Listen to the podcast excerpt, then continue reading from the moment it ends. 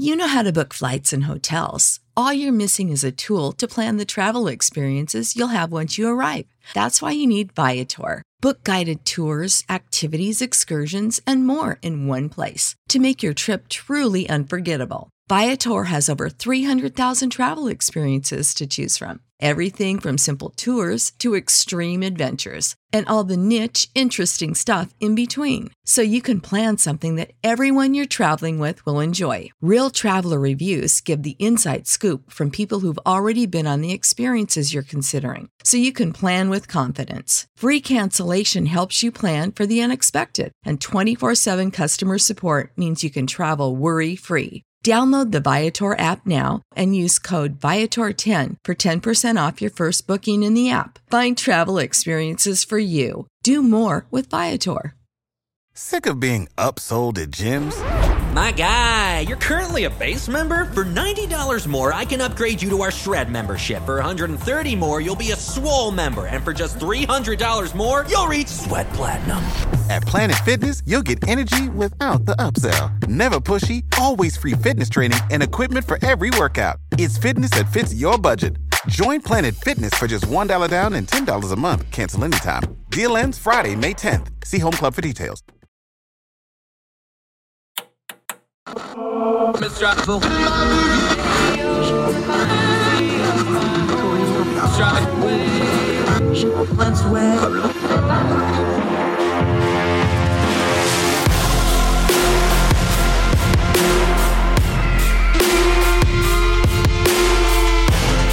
With your host, Andrew Donaldson. This is Heard Tell. Ah, welcome for Tell Show. It is Friday, folks. It's been a trying news heavy week, but we have made it to Friday to the end of the week. It is February the 25th. I hope you are well wherever you and yours are listening and or watching the program. I'm Andrew Donaldson. Welcome to Heard Tell. A lot of noise to turn down today. Going to be real heavy on uh, Ukraine and Russia and Vladimir Putin and the illegal invasion, war of aggression he is waging in Ukraine. Uh, returning guest, Cassandra Shand, a Young Voices contributor. A couple weeks ago, she was on this program. We were speculating, we were analyzing, we were trying to figure out where this might go and what might happen. I'm going to do a little bit of accountability. What we got right, what we got wrong, what we were on target with, what we weren't, what we missed what we saw coming.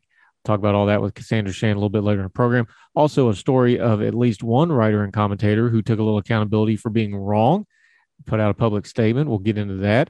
In the program, we have a story about a young man whose mom paid him to stay off social media, and she paid him out for staying off six me- social media for the entirety of his teenage years. But first, let's start right here. Uh, let's talk a little bit about Ukraine and Russia, and we want to discuss and contrast the leadership of those two countries. Uh, one thing we talk about on this program a lot is when we have a hot and heavy issue, look at the leadership. Let's compare and contrast the leadership of Ukraine to Vladimir Putin for a minute, because I think it's telling of the difference between a free people and a bloodthirsty dictator. Um, the ambassador to the UN for Ukraine, if you've never watched this clip, it's all over social media. You can find it but he has the Russian ambassador sitting across from him. And when he has his turns to speak, the Russian, the Ukraine ambassador looks the Russian ambassador right in the eye, and he looks at him and says, "There is no purgatory for war criminals; they go straight to hell." And he advocated strongly for his country, leadership, stamina, courage. Let's talk about two very famous people, the Klitschko brothers championship boxing, world championship boxing, both of them in the Boxing Hall of Fame.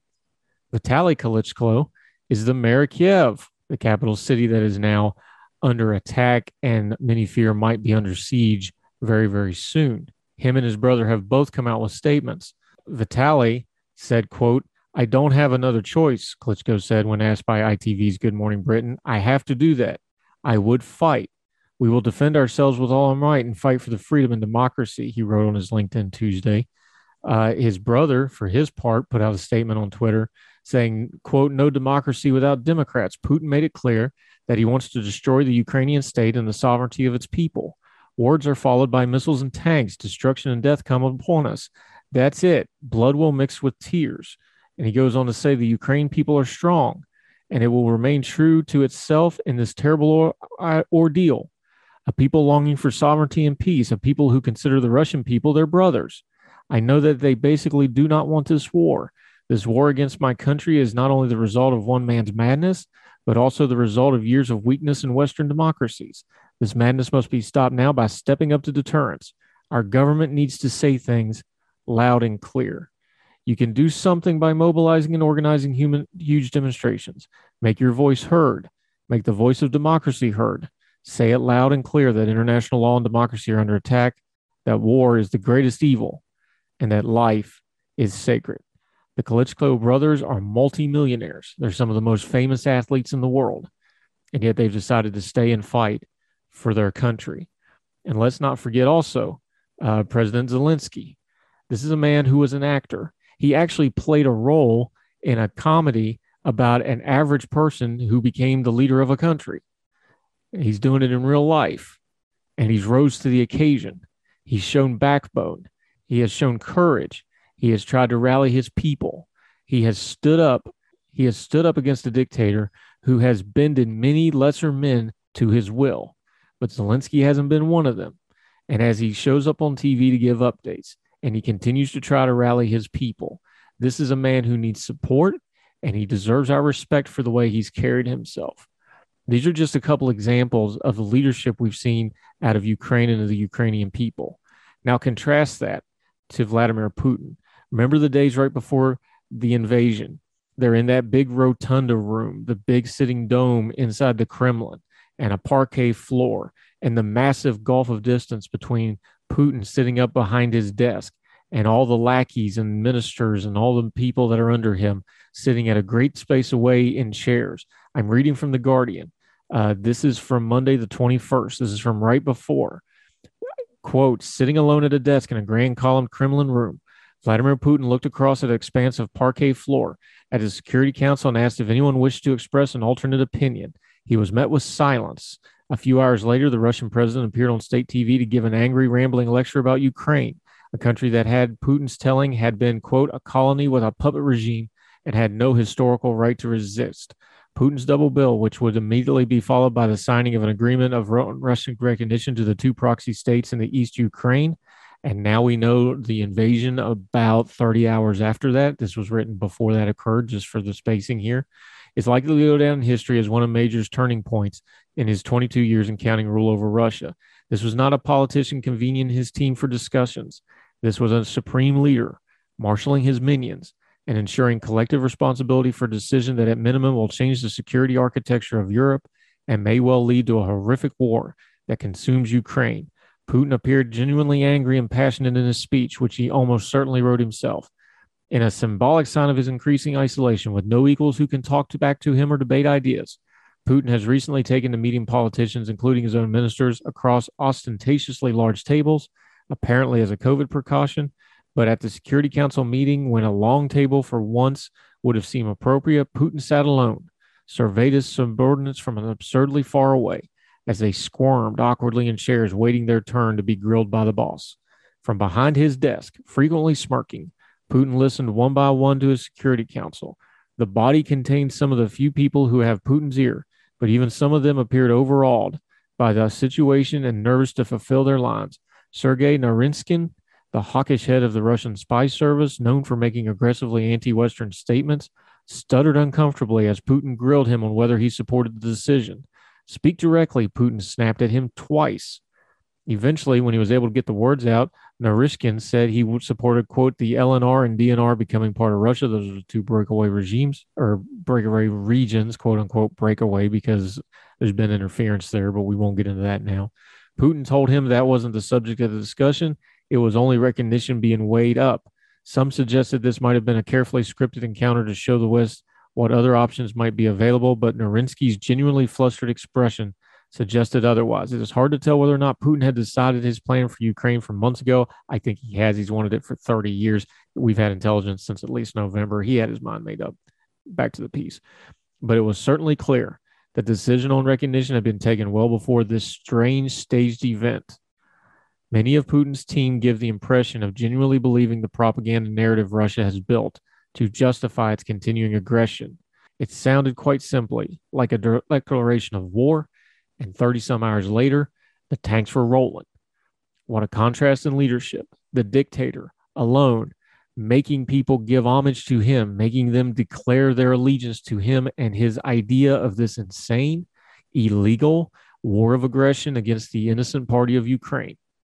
Compare and contrast that to the noble and brave people that are trying to lead Ukraine, like the Kolesnikov brothers, like Zelensky, the president, like their ambassador who stood at the UN and sat in front of the Russian ambassador to his face and called him a war criminal. It's easy to tell who the good guys and bad guys are here. All you have to do is watch their actions and listen to their words. I'm telling you, there's something not right about Vladimir Putin beside the fact that we already knew he was evil and wicked. Perhaps he is in in game dictatorships that we have seen from so many dictators before, where they're so isolated and they've had years and years and years of yes men that they just completely lose track of reality and they go completely inside themselves. They take off all the shackles they completely drop the mask and show everyone who they really are. That sure looks like what Vladimir Putin is doing. We should believe him. And we should act accordingly. More Heard Tell right after this. Now let me see you go off like a bomb. Welcome back to Heard Tell. Let's talk about how we're actually going to discuss and cover Ukraine because it is confusing. Right now, what's going on is something that's called uh, colloquially the fog of war. There's a lot going on that we just can't see. Too many things happening at once, too many things happening in smoke and dirt and fast moving. There's also a lot of disinformation out there. One thing that happens when conflicts kick off is that social media gets flooded with images that are from past conflicts. Uh, they get flooded with images that aren't sourced. They're flooded with images from people on various sides who have agendas who are trying to push narratives. Obviously, the Russians are going to push the narrative that they have an invincible army that is steamrolling through the country. The Ukrainians are going to try to push a narrative that they're stopping the Russians and holding up well. What's the truth? It's going to be hard to tell. We need to maintain our bearing in how we handle our social media covering the story. Another thing we need to be careful about is just passing things on without thinking about it.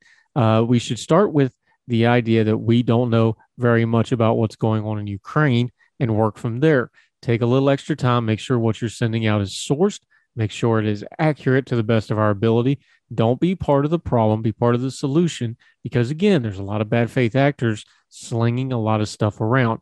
I would also recommend you avoid the play by play of what's going on. Uh, this isn't a sporting event. You're not going to be able to keep up in real time with everything that's going on. I know it's frustrating. I know everybody wants to be able to do that. It's a fast moving, fluid situation but there is no such thing as play by play like you're watching a football game.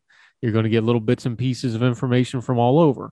A lot of the reporters right now are centered around the cities or in their in specific areas. And there, this is a big country, a lot of open space, a lot of stuff going on.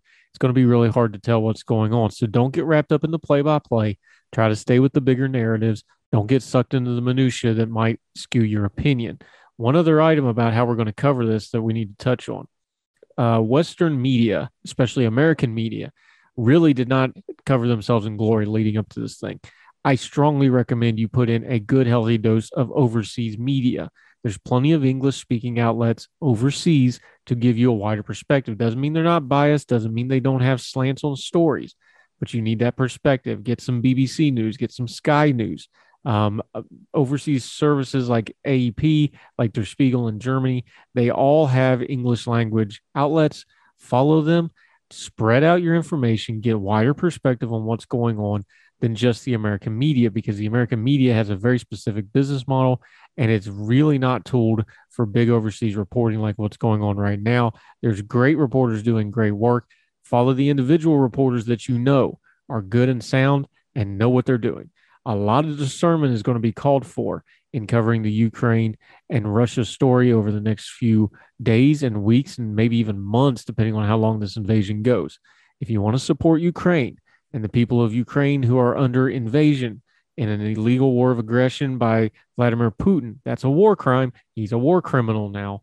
We're going to, to be very careful how we intake our media.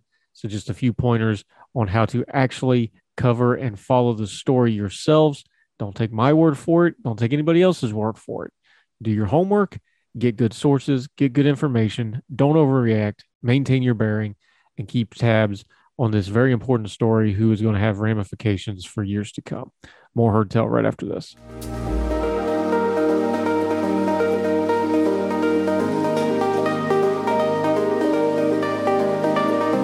Uh, welcome back to Heard Tell Show. She is back, uh, Cassandra Shand. Uh, we were on a couple weeks ago talking about Ukraine and Russia and Putin and China and everything going on.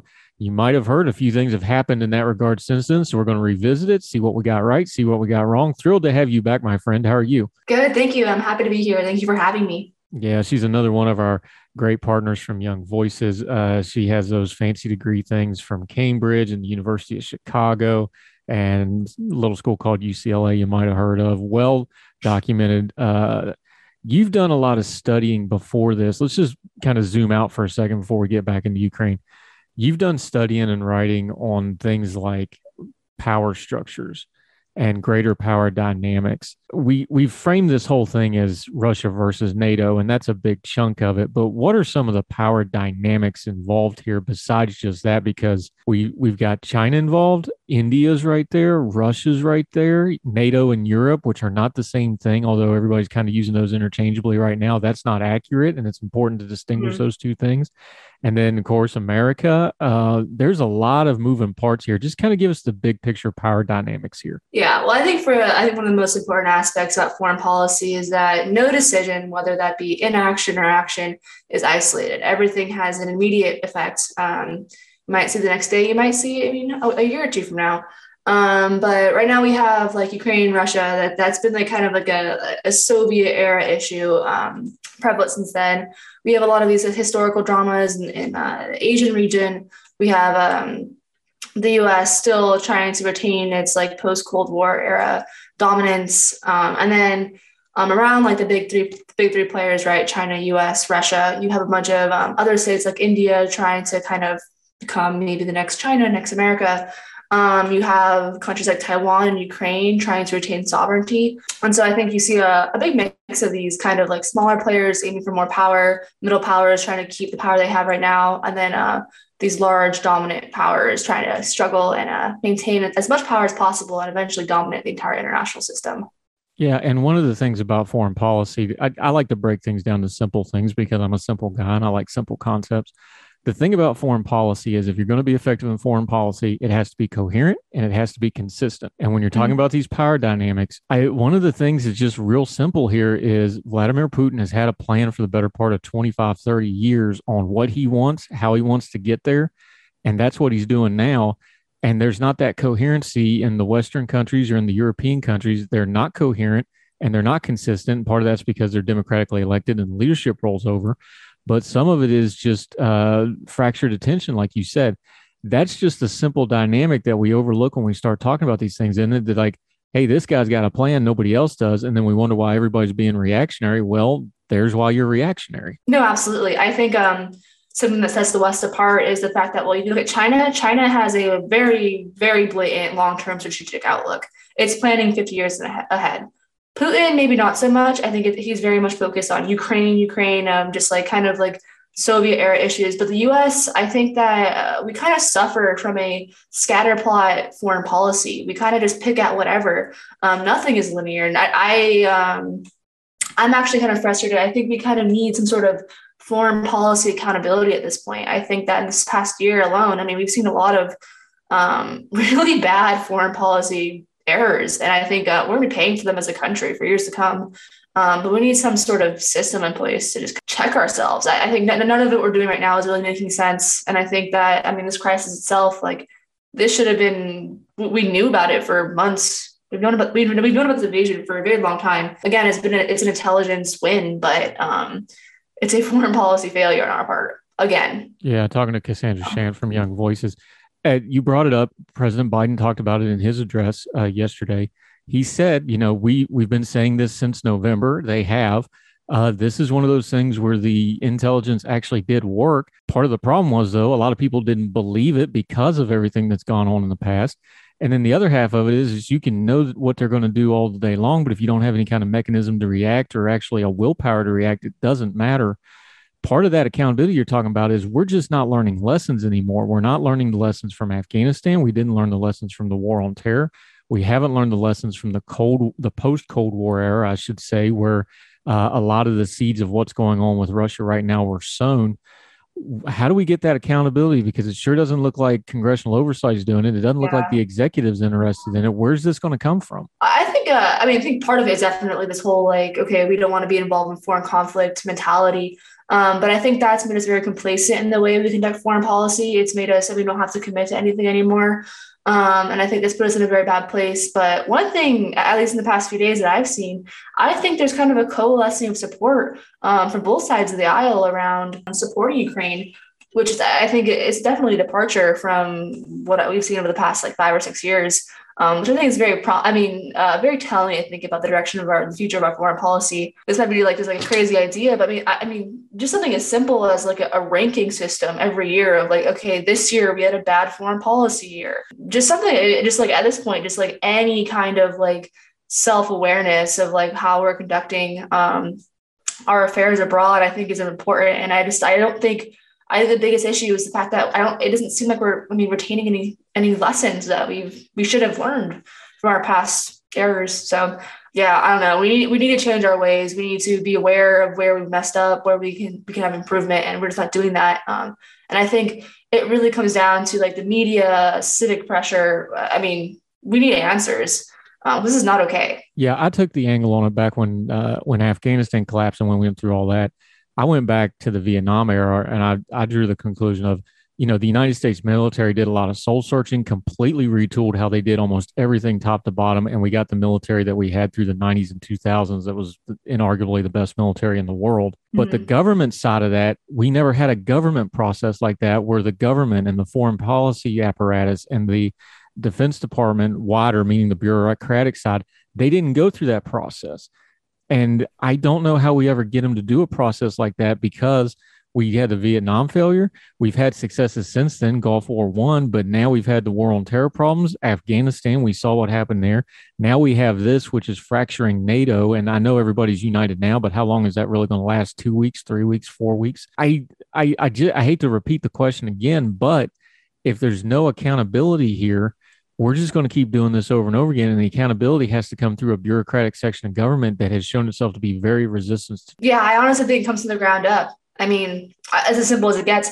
I think that um, I mean, I guess like the war on terror stuff, you'd think we would have had we would have like an in place, like solidified accountability structure. Instead, we kind of rely on these like presidential election cycles, but they're clearly ineffective in uh, mitigating any foreign policy errors. We're in the same situation, honestly. I mean, it, it- I mean, no matter what administration you look at, we have had some major, major foreign policy disasters, and we need to we need to keep getting better, and we're just not. So I think it, it kind of starts from the bottom up. Yeah, I just it, it's disheartening for me. I mean, I'm early 20s and I love foreign policy, and I was hoping there's something left when I'm finally like you know able to be involved myself. So Yeah, it's frustrating being a foreign policy person the last few years because America traditionally always has had an isolationist streak to it, but it does come in cycles where, you know, they're more involved Yeah. in the world and then they kind of retreat back.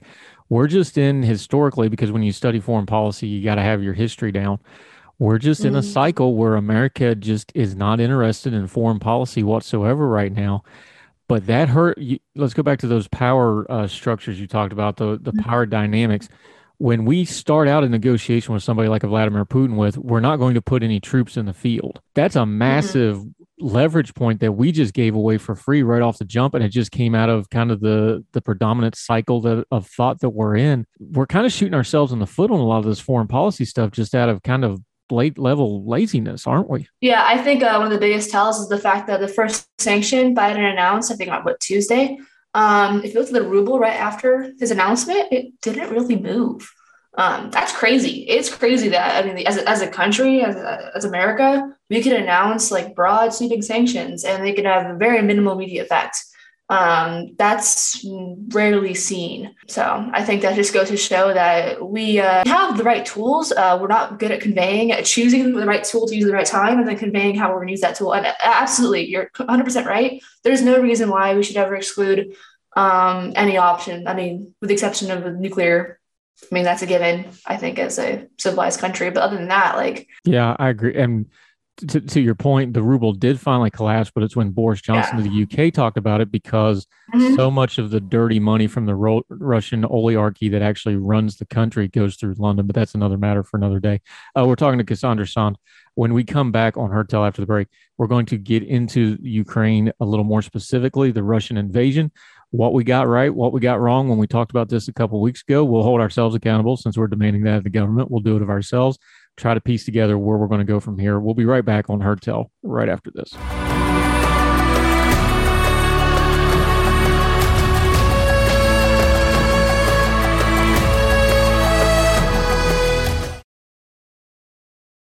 Uh, welcome back to Heard Tell. We're talking to our friend Cassandra Shand from Young Voices. Okay, uh, let's hold ourselves up to the fire a little bit. I went back and listened, uh, and you can on any of the podcasting platforms or the YouTube channel. Uh, you were on a couple weeks ago. We did okay on some things. We understood that this was a real threat from Vladimir Putin. We understand he was covetous of Ukraine from the Soviet era, even going back further than that, Imperial Russia, the czars. He likes to appeal to that sort of stuff. So this is a very deep thing with the history of Russia and Ukraine. We had both, I guess, hoped that this was going to be a brinksmanship thing. Clearly, that did not yeah. happen. So we were wrong there. We also mm-hmm. hoped if he did incur, he was going to limit himself maybe to the regions that were already kind of quasi under separatist control. That's clearly not happening because he's going to drive on uh, Kiev, and it looks like he's trying to get a land bridge built down to Crimea. What's a couple things that jumped out at you that's maybe changed in the last few weeks since we've talked about this? Now that we have, uh, I guess, day two or three of the invasion to go off of. Um, I think I mean immediately, right? I think his uh Putin's anti-Nazism little justification for invading Ukraine is very interesting, given the fact that Zelensky is uh, Jewish. Um, that was just kind of ironic to me. Um, but I mean, and, and I think in a, in a, broader sense, I think things that jumped out to me the most are kind of like the West's reaction to this issue. Um, we had like a minor, like was like um, an invasion to the east, a minor incursion. It, it created like some small sanctions on the U.S.'s part. And now what we're doing, uh, Biden announced today, is broader um, round of sanctions that I mean do not are not swift sanctions and they do not punish Putin um, directly. I think that was kind of a surprise to me. I, I thought they would have like the Biden administra- administration would have gone a little further in their immediate reaction. Um, I'm surprised that I mean like I'm so I'm I'm mostly surprised actually the fact that um, you see a lot of progressive groups and you see a lot of conservative groups like i mean honestly advocating for the same thing. They want military accountability um, with ukraine. They they want um, they want to see change. They want to they want to help the ukrainian people which i think is um it, it's surprising. I think with uh, other conflicts you wouldn't have seen as much bipartisan support but this has it. So um, yeah, lawful invasion. I mean, there's just no real way. I mean, I know we got a couple of the usual suspect talking heads on certain network TV programs that are doing it, but by and large, there, there's just no defensible way for a war of aggression. It's just so obvious. I think it cuts through this stuff. The other the other thing, and I think you were right to bring it up here, the sanctions. Two questions that immediately jump to my mind is the the administration officials on background reporters are making it very abundantly clear that they did not want to interrupt the energy flow out of Russia to Europe, which mm-hmm. I, I understand why they don't want to put your allies in a bad spot, but that's the money trainers. So if you're going to do sanctions and don't touch that, what's the point of that? And the other one is, and we had this bizarre thing with with President Biden taking the questions where they're straight asking him. Press actually got a little rowdy about this. Why aren't we mm-hmm. why aren't we sanctioning Vladimir Putin himself personally? By some accounts, he may be the wealthiest man in the world because of so much illicit money going through here. Yeah. Why isn't anybody? Why aren't we sanctioning him directly? And the president wouldn't even touch it. Like he wouldn't. He said, "Well, it's on the table," but nobody will touch that one. Why is that? I I I have this like sneaking suspicion. I have two actually. I'm not sure which one it is.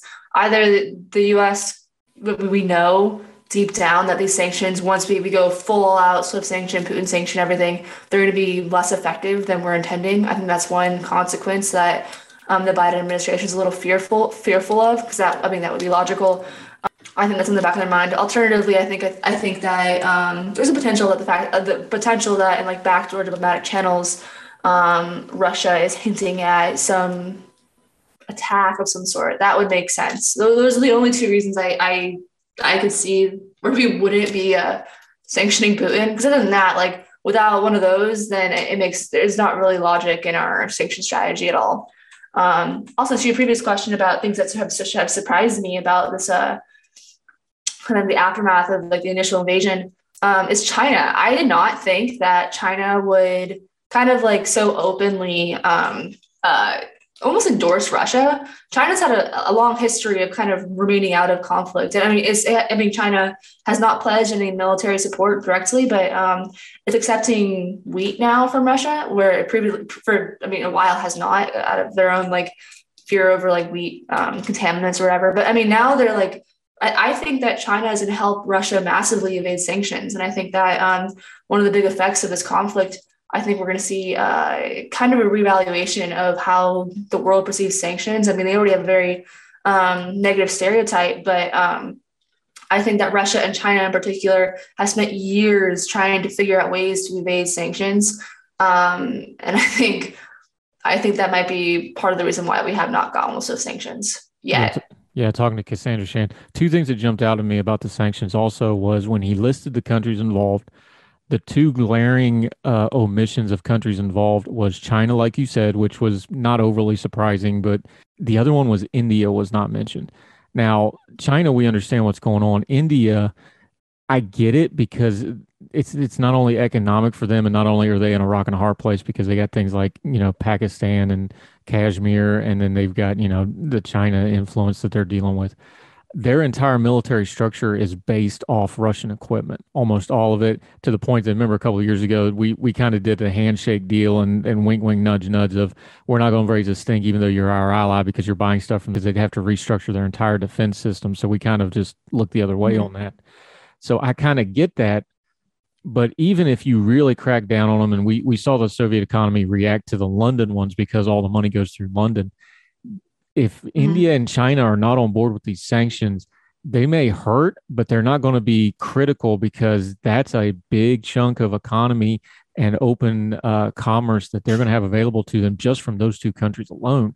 And there's going to be all the subsidiaries that come along with it. Did that jump out at you too? That those two nations were not mentioned? Absolutely. I um, yeah, it, it's just uh, it's increasingly concerning. I, I'm just I'm not convinced of the effectiveness of sanctions in this case. I think that um, yeah, Putin invaded anyways. I think it's as simple as that. He he's known the biggest threat is us swift sanctions, and he's did it anyways. I I don't. I mean, I also think it's uh it was interesting today because uh um while you while Russia's invading Ukraine, um China has done another one of the flyovers, Taiwan. Yeah, I mean, can you imagine like scary times? it's scary times and the and mm-hmm. of course taiwan's a little different because it is an island they would have to do amphibious and it, it, that's a whole nother beast of thing mm-hmm. but china's got their eye on other areas besides just taiwan too yeah and the concern too is uh, if he doesn't stop in ukraine you know does he start looking at you know does he start looking up in the north and start looking at estonia and latvia and those places like well i'd like to have them back too because they have been very successful countries independently? Does he start looking at other places? Um, I've been struck because I've just from observing him for a while, his demeanor on television, the way even his syntax of his speech, and I know we're working off translators, so it's a little different. He mm-hmm. looks completely different. He sounds completely different. His mannerisms are completely different. What what does that tell you about this? Is this just him in his final form where he's just, you know, all out of F's to give and he's just being himself? Is it the pressure of it? Is something going on with him? I know there's been rumors about his health and such. Is this just in stage dictator where, you know, he's been around Yes Men so long that he really has lost touch with reality? What do you make of it? Because it's glaringly obvious to anybody that's watched Vladimir Putin. He is very, very different the last couple of weeks when he's appeared in public. Yeah, that's an interesting point, actually. Um, I, I, thought it was interesting that he announced the invasion uh, out of like a pre-televised, uh, pre-recorded television um, segment. I thought that was a kind of unique in itself. Um, then again, like he's definitely been planning this invasion for a while. Um, I mean, at least since November, like the invasion itself, like we've been pretty confident about it for the past few months. So um, I'm not sure if anything immediate has changed with Putin, but um, no, he's a uh, Ukraine is his issue. He this has been his like a uh, fixation for years. Um, so I while it does come as a surprise to me that he has invaded, I, I truly did think that it would just be like kind of a rallying cry um, to keep getting him elected. I I don't think it's as simple as just uh, putting in like a new like uh, puppet dictator in Ukraine. I think that I think he wants Ukraine as part of Russia. So I think he does too. And one thing that kind of gives me a little bit of hope though is, you know, for him to win here, he actually has to take over the country in some shape or form, even if it's through a puppet or whatever. For the Ukrainians to win, they just got to stay in the field and try to delay this thing out and make it cost the Russians enough that eventually they're going to have to pull out and yeah. stop what kind of time frame are we realistically looking for? Would they have to hold out for weeks? Would they have to hold out for months? We know Russia's economy is going to be taking some hits here. Um, we know that there's international pressure. Realistically, mm-hmm. though, what's what's the time frame we're looking at that that Ukraine would have to stay in the field and at least not have a total collapse of Kiev or their government to really put pressure on Putin and the pe- better better yet the people that Putin has to listen to his oligarch buddies and that's kind of the crime syndicate that runs Russia is that weeks is that months how long would they have to hold out to really get enough pressure to maybe change the dynamic here it honestly really depends on what Russia decides to do next. I think that um, an underrated underrated weapons in, in its arsenal. Um, I mean, thermobaric rockets. That's just crazy. I mean, can you imagine if they I mean, instead of nuclear, it's a step below nuclear. It's not chemical. It's not um, biological, but there's super high power rockets that um, if you're within like the vicinity of a shock wave, your lungs collapse. I mean, that's crazy, but I could I could very well see Russia kind of um, pursuing that route. And if if they if Russia does like kind of escalate beyond like I, I see what we now view as like conventional military weapons, um, it's a whole different ball game. Um, and I don't think I think um, NATO might intervene, the UN might intervene, but the US itself will intervene. And I think that um, we, as like uh, the West, suffers. I mean, Russia has a very clear tactical and operational dominance. I think already. I don't think we'll be able to. I think come close to that. Um, so I don't know if it's a matter of Ukraine holding out. I I just don't know what Russia's thinking. I mean, I mean they've taken out a ton of sites in, in a day. Um, I think what 70 targets have been according to Russia um, that that's that, that's very quick. Um, kind of uh, surprised at, at, at Russia's ability to kind of um, enter Ukraine as quickly as it did from three different sides. I think um, Belarus. I, I, think the U.S. at the very minimum should be very hard on Belarus. Um, like right now, I think I don't think we're hard enough. I think it should be all over um, the news. The fact that uh, Belarus is kind of key to um, Russia, Russia's success. Um, but I think the, the situation is very kind of disappointing. I think if you look at the demographic uh, makeup of Ukraine, I think I've seen some estimates where it's uh, roughly 17% of the population, um, including Crimea, is pro Russia, which again is not very much at all. Russia's in Kiev. We, Americans, we didn't really think, I mean, our, our national security um, saw Kiev as the potential, but I mean, we, we didn't do anything, but we've let it happen at this point. Like we knew they were going to invade and we slapped on some small sanctions, and that's kind of been it. So um, I honestly think that as a country, kind of we've kind of left Ukraine to the wolves. I it's just sad. And to to not to be uh, really negative here for a second, though, as much as we're talking about how bad it would be if Russia takes over Ukraine, I don't know if people have understood that if this doesn't work for Putin, this is an all or nothing move for him. If this fails and he loses face and Ukraine can at least hold out or make it very costly for him, mm-hmm. you have destabilized Russia. Uh, Belarus will probably be destabilized because not only do you have a, because Putin's the only thing that held Lukashenko in power. Um, so that could destabilize. There's actually no good win here because either Ukraine falls and the region destabilizes or Russia loses face and Putin's aura falls and that destabilizes everything, that could actually almost be worse in some ways. So there there's no good answer here. This is going to go bad either which way. Is that is that overstating the facts though? No, I think that's uh, pretty accurate. I think uh, I think for me at least, the the announcement, the, the news headline, right, of uh, Ukraine's been invaded. It, will be go. It'll be one of those like moments I remember in my life. Whereas, where was I when I saw the uh, headlines? I think this is something that's gonna. I mean, we're gonna see these effects of the, the Russia-Ukraine crisis for years to come, and uh, Russia is completely responsible for everything that happens. Um, yeah, and Putin doesn't really have an option. He has to win. You're absolutely right. I mean, he he, he can't go home to Russia with his head hanging down. He can't like uh yeah, he's going he's going for the kill. I, I that's how it is now. when, when we were back, like discussing brinksmanship, that was a different story. But um, yeah, he's crossed the line. He's. I've Yeah. I've actually worried, and I I'm just talking out loud here. I'm not so Mhm. understand where I'm coming from with this. If it looks like they're not going to win in Ukraine, I think that's when this gets really, really dangerous because then what are they really capable of?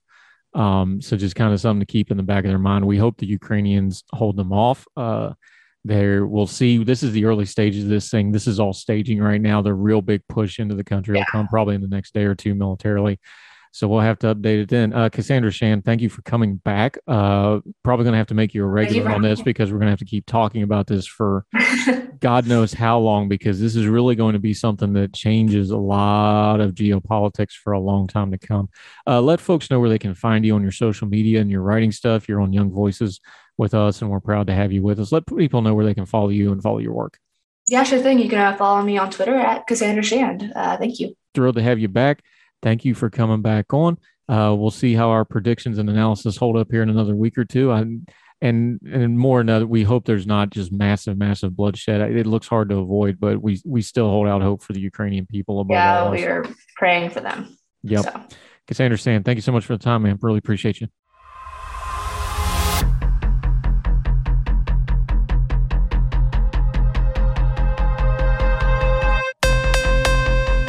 Welcome back to Heard Tell. Uh, talking about accountability a lot on this program. We do it to ourselves, uh, like we did with Cassandra today. We held up a couple places where we were wrong or got it wrong or our analysis was inaccurate. We always want to do accountability. We hold the government accountable. We hold each other accountable. We got to be accountable. So here's a story of accountability. It comes from our buddy Brad Polumbo, who we need to get back on the show. It's been too long since we talked to him. Uh, Matt Taibbi, a well-known writer. He has a Substack Substack called Useful Idiots. Uh, he put out this statement. We got it from Brad Polumbo. Uh, Brad said it this way. He said, "I appreciate this kind of reflection from Matt Taibbi. Lots of other pundits would move on and pretend they never said anything that has been proven wrong." Here's the note that he put out. It said, Note to readers on the invasion of Ukraine, and the subtitle is A Face Plan of My Own. This is Matt Taibbi writing February the 24th. Part of news and even commentary, this is a quote, is admitting mistakes. And though I always make sure when discussing the subject to note Vladimir Putin could still invade Ukraine, I have to admit I didn't see this happening.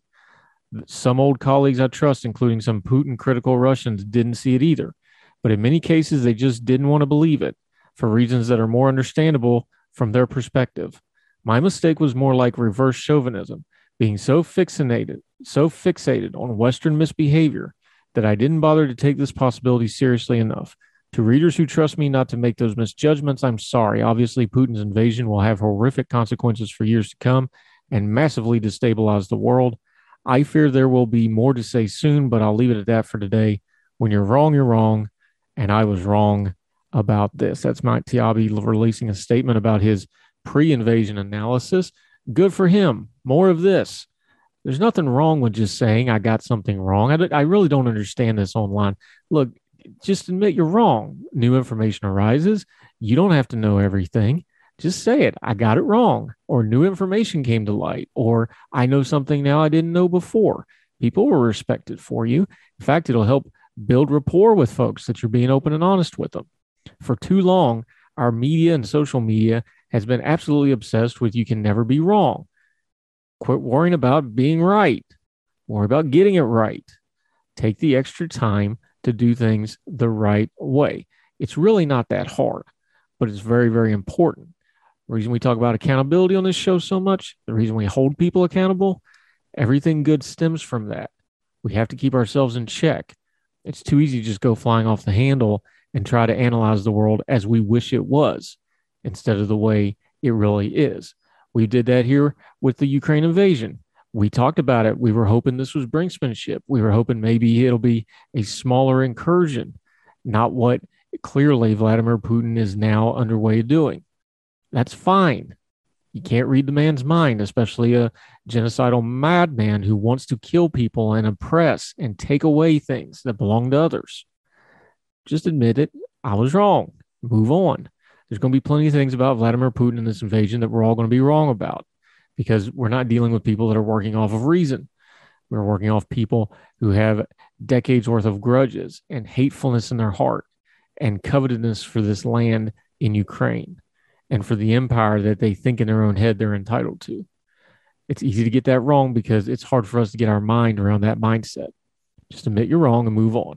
Like we've been saying, when it comes to a lot of these issues, the best way to start and the best starting point for our commentary and advocacy on them is to start with I don't know and then work your way out from there.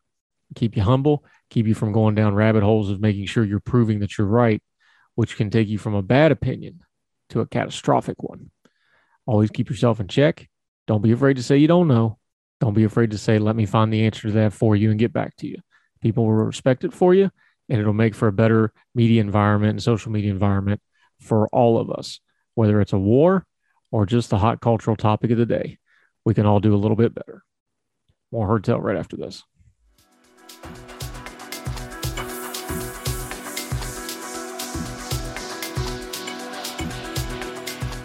Ah, welcome back to Heard Tell. We always try to end on a little bit of an uplifting or lighthearted note, especially days like today where the news is so heavy. Uh, this comes from Gabby Diaz uh, from iHeartRadio.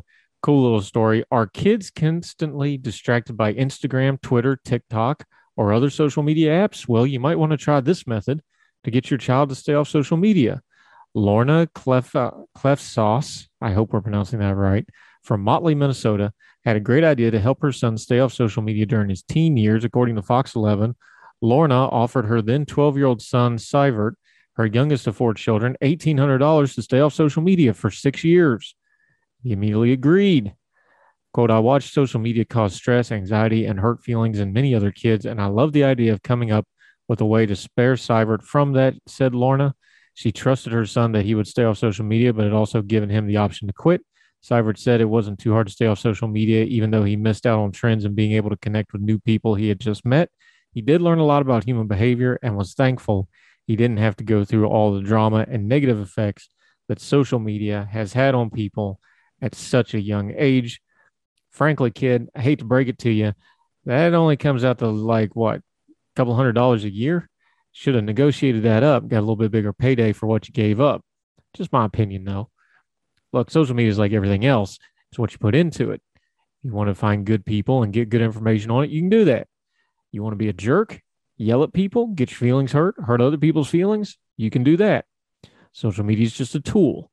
It's all in how you use it, much like that shovel out in the shed. You can use it to dig a well and have water, feed your family, do a garden, feed your family. You can also use it to bury the body of somebody you shouldn't have killed. The shovel don't care. It's just a tool. So social media. With great social media comes great responsibility. It's up to you whether it's a good experience or not. That'll do it for Heard Tell. Uh, so thankful you're joining us. It's been an insane news week with the news coming out of Ukraine. We've got all kinds of culture and politics. Want to make sure we take a moment to thank our great guests. If you missed any of the guests and interviews and discussions we've had, they are fantastic. They are on the podcasting platforms and on the YouTube channel as a separate playlist. It's called Good Talks, anything with the Good Talks label.